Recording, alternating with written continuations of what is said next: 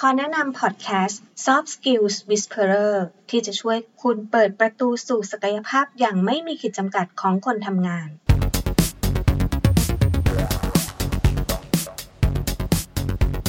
สวัสดีค่ะ ขอต้อนรับทุกคนสู่ช่วงเวลาของการ Up Skill ในการทำงานกับ Soft Skills Whisperer EP ที่ 8 วันนี้คุณผู้ฟังอยู่กับยุ่งสริยา ที่ปรึกษาด้านการสร้างวัฒนธรรมองค์กร และ Action Learning Coach ค่ะ เพลอแป๊บเดียวครึ่งปีแรกผ่านไปไวสุดๆ พอหันกลับมามองที่ตัวเอง ไม่ว่าจะเป็นต้นปีครึ่งปีหรือปลายปี ก็ยังงานล้นสุดๆ ใครที่กำลังรู้สึกแบบเดียวกันนี้ ก็ขอชวนมารวมตัวกันทางนี้เลยค่ะ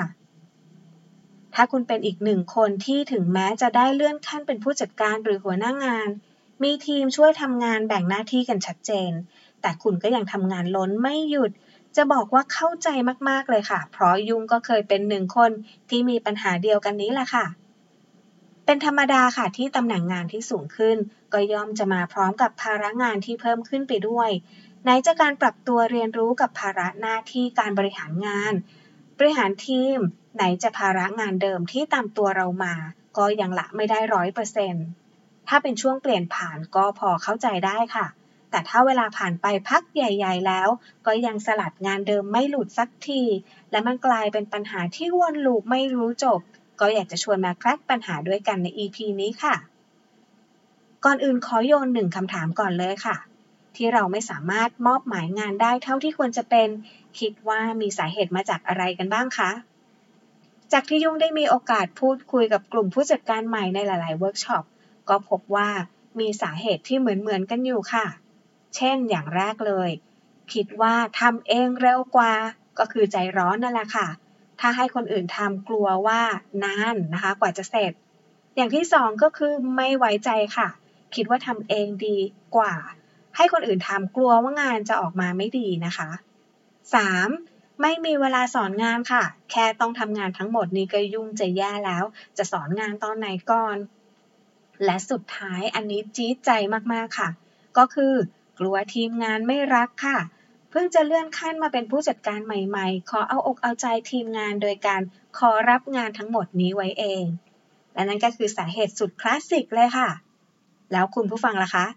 ตรงใจกับเราในข้อไหนบ้าง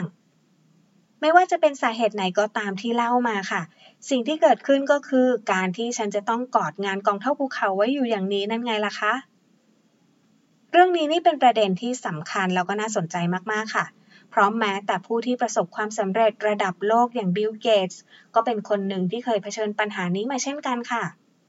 เขาได้เล่าประสบการณ์ที่แสนจะมีคุณค่านี้ให้กับนักเรียนที่ Harvard University ฟัง ว่าในช่วงแรก ๆ ที่เขาก่อตั้ง Microsoft ค่ะ เป้าหมายของเขาก็คือการพัฒนาซอฟต์แวร์ให้ได้มากที่สุด ดังนั้นสิ่งที่เขาทำก็คือการเขียนโค้ดส่วนมากด้วยตัวเอง และยังไม่พอค่ะ อีกงานหลักของเขาก็คือการไปตามอ่านแล้วก็แก้โค้ดของพนักงานคนอื่นๆด้วย ซึ่งตัวเขาเองก็รู้ถึงความเป็น perfectionist ของตัวเองค่ะ แล้วก็พยายามทีละเล็กละน้อยที่จะปรับเปลี่ยน แต่ก็ต้องยอมรับว่ามันยากเหลือเกิน เวลาผ่านไปเขามีพนักงานเพิ่มขึ้นถึง 40 คนค่ะ เขาก็ยังคงเขียนโค้ดด้วยตัวเองและแก้โค้ดของคนอื่นมากขึ้นกว่าเดิมเพิ่มเติมก็คือการจดจำทะเบียนรถยนต์ของพนักงานทุกคน เพราะเขาต้องการจะ track ว่าใครใช้เวลาทำงานมากที่สุด นี่ยังไม่รวมกับที่เขายัางต้องใช้เวลาในการสัมภาษณ์งาน พนักงานใหม่ทุกคนด้วยตัวเองอีกด้วยค่ะ ตอนนั้นเนี่ย Microsoft ก็เป็นที่รู้จักมากขึ้น มีลูกค้ามากขึ้น ซึ่งส่วนทางกับผลงานที่น้อยลง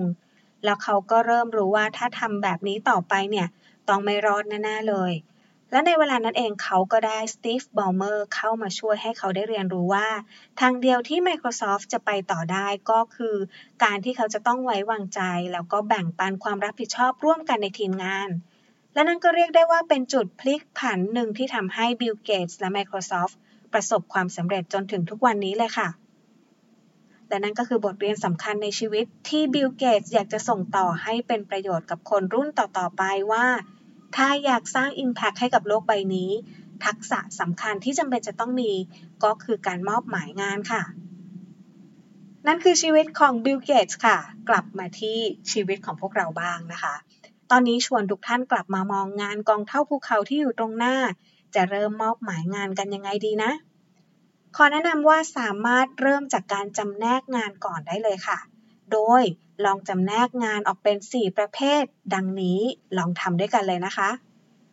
ประเภทที่ 1 ค่ะ เป็นงานที่ฉันจะต้องทำเอง นั่นก็คืองานที่ด้วยบทบาทหน้าที่แล้วเนี่ยยังจำเป็นจะต้องทำเองร้อยเปอร์เซ็นต์ค่ะ เช่น การวางกลยุทธ์ การให้คำปรึกษาทีมงาน หรือว่าการประเมินค่ะ ประเภทที่ 2 นะคะ เป็นงานที่ฉันต้องทำและคนอื่นช่วยได้ ดังนั้นฉันยังต้องทำอยู่ 75%ส่วนอีก 25%มอบหมายให้คนอื่นทำได้ค่ะ เช่น การไปพบลูกค้ารายสำคัญ แล้วให้ทีมช่วยสรุปข้อมูลค่ะ ประเภทที่ 3 เป็นงานที่คนอื่นทำได้ โดยฉันให้ความช่วยเหลือ ดังนั้นสามารถมอบหมายงานได้ 75 หรือ 50% ส่วนอีก 25 หรือ 50%ที่เหลือ ฉันยังคงให้ความช่วยเหลือค่ะ เช่น การสรุปวิเคราะห์ข้อมูลการขายค่ะ และประเภทสุดท้ายค่ะ ก็คืองานที่คนอื่นทำได้ร้อยเปอร์เซ็นต์หรือจริง ๆ แล้วมันอาจจะเป็นงานของเขาไปแล้วค่ะ แต่ฉันยังคงอาลัยอาวรอยู่ เช่น การดูแลแอคเคาท์รายย่อยต่างๆ พอจำแนกได้แบบนี้แล้วเนี่ย ก็จะช่วยให้เรามองเห็นว่า มีงานชิ้นไหนที่มอบหมายได้เลยบ้าง เพราะการมอบหมายงานก็คือการลงทุนค่ะ มันอาจจะดูขัดใจใช้พลังงานใช้เวลามากในช่วงแรก ๆ แต่เมื่อเราสามารถมอบหมายงานได้อย่างมีประสิทธิภาพ จะสามารถแบ่งเบาภาระงานได้ 30-50%เลยทีเดียว